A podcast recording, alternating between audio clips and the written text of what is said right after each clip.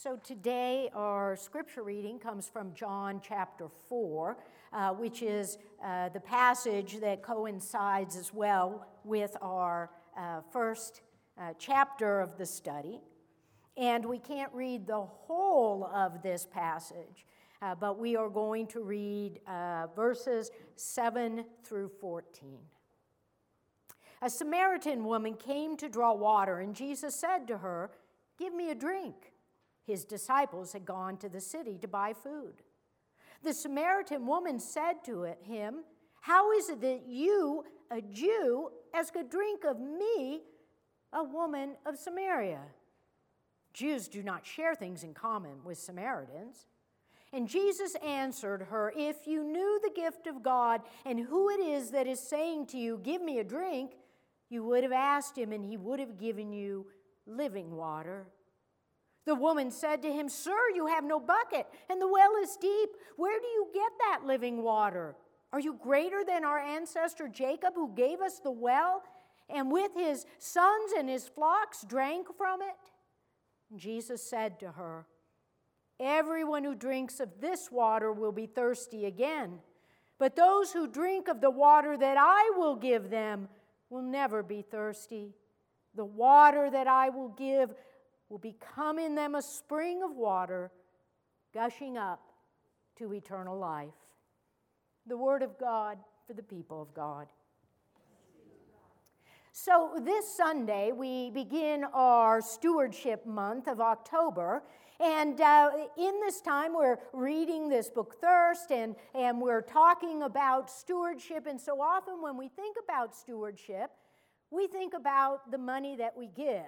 And of course, stewardship is about that. There is an important component related to the money, but stewardship is a much deeper and wider and broader kind of concept. If you go back into Genesis, into chapters 2 and 3, when God uh, creates the earth and creates the human creature, God says, Now, take care of it. Your job is to be a steward. And so, stewardship for us is really about how we care for the earth, for uh, the plants and the animals, how we care for other human beings, how we care for ourselves, and how we use the gifts and graces and resources that we have to uh, uh, further the kingdom of God. So, stewardship is this wider concept about how it is we are giving into and sharing into the kingdom of God with our lives. And really, stewardship is about a question of uh, how we are going to live. Uh, how will we uh, make meaningful lives? What is it that will lead us to the good life? And stewardship has a lot to say about that kind of life that we seek to live. So, when we get to this uh, gospel and uh, this story of Jesus with uh, the Samaritan woman, we find that there is a lot to be said about this kind of life that God is trying to uh, get us to live. And so, in the first place, the first thing we need to know about John chapter 4 is that Jesus himself is hungry, he's tired, he's thirsty. In other words, the human Jesus understands fully what it is to have basic needs as a human being that must be met.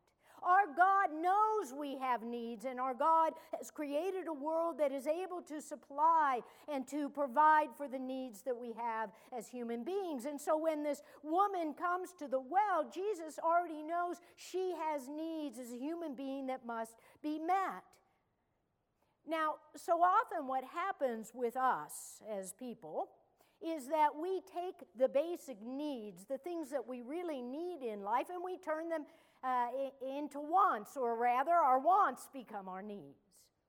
For example, uh, let's say you have a four or five year old TV in your house, and there you are in the store, and here's a new TV with uh, uh, better um, images on it, and it's much a clearer, sharper picture, and has all these connect connections to I don't even know what because I don't do that kind of stuff, but all this great stuff with it. And you look at it and you go, I need that TV.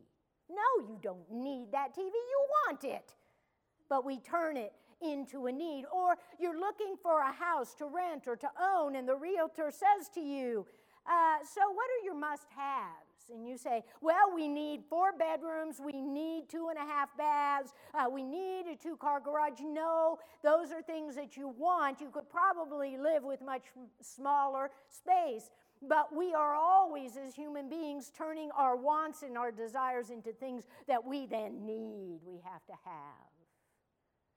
And of course, this is a, a, human problem that's rooted and grounded in our soul, in this part of the human creature that is our animating, energizing, uh, driving kind of force. It's our life force within us.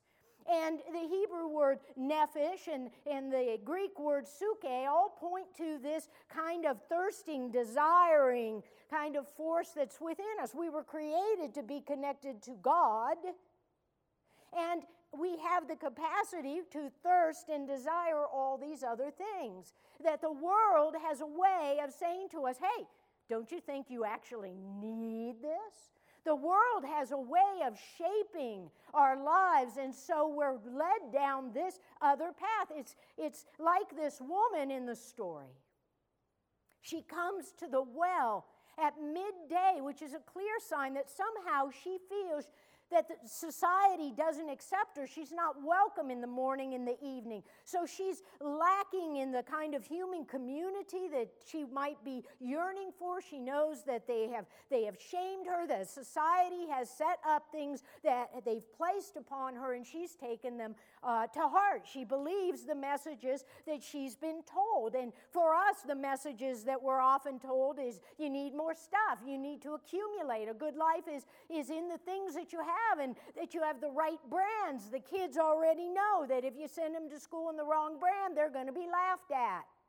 Because we start at this very early age with desire for things as the mark of a good life.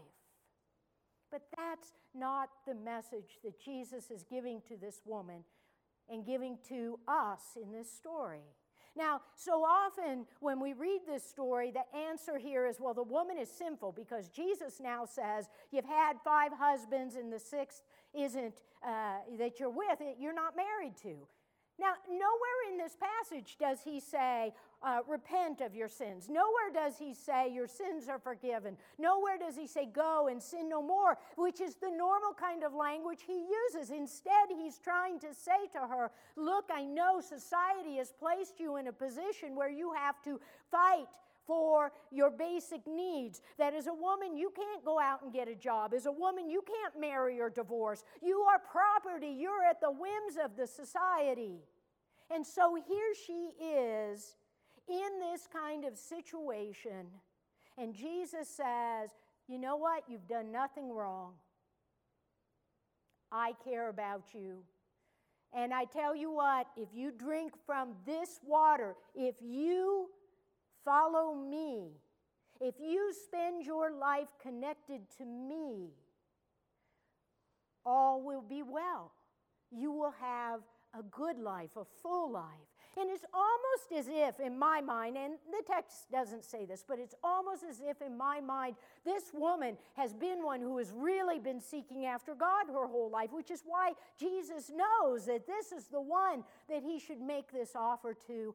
And just as they finish this conversation, all the disciples come back, and this woman who didn't want to encounter anybody is totally unfazed by these men showing up. She doesn't, it doesn't matter to her. She is so caught up now in the message of living water and desiring that living water.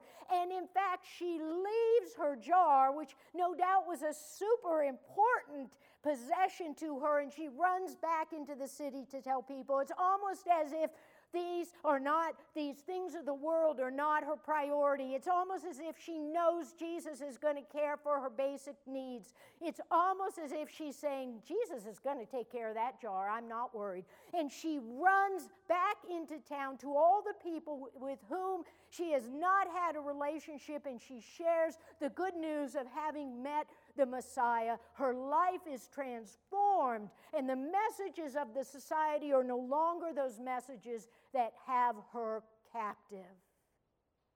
You see, the message of Jesus is that there is a way that leads to abundant life, and there is a way that will never satisfy our souls. And so I ask all of you today what is it that you're thirsting for? What are the things that seem to have your attention?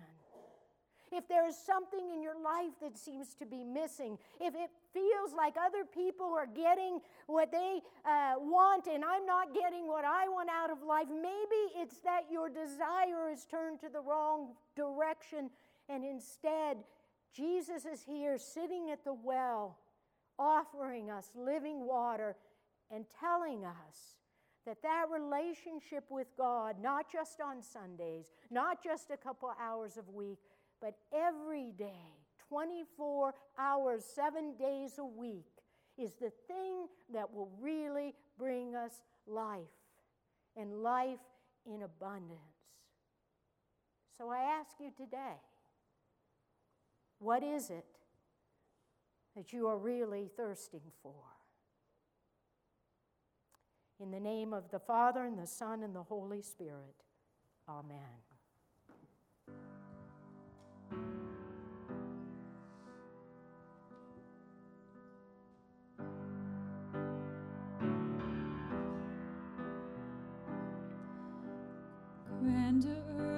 quaked before, moved by the sound of his voice. Seas that are shaken and stirred can be calmed and broken for my regard.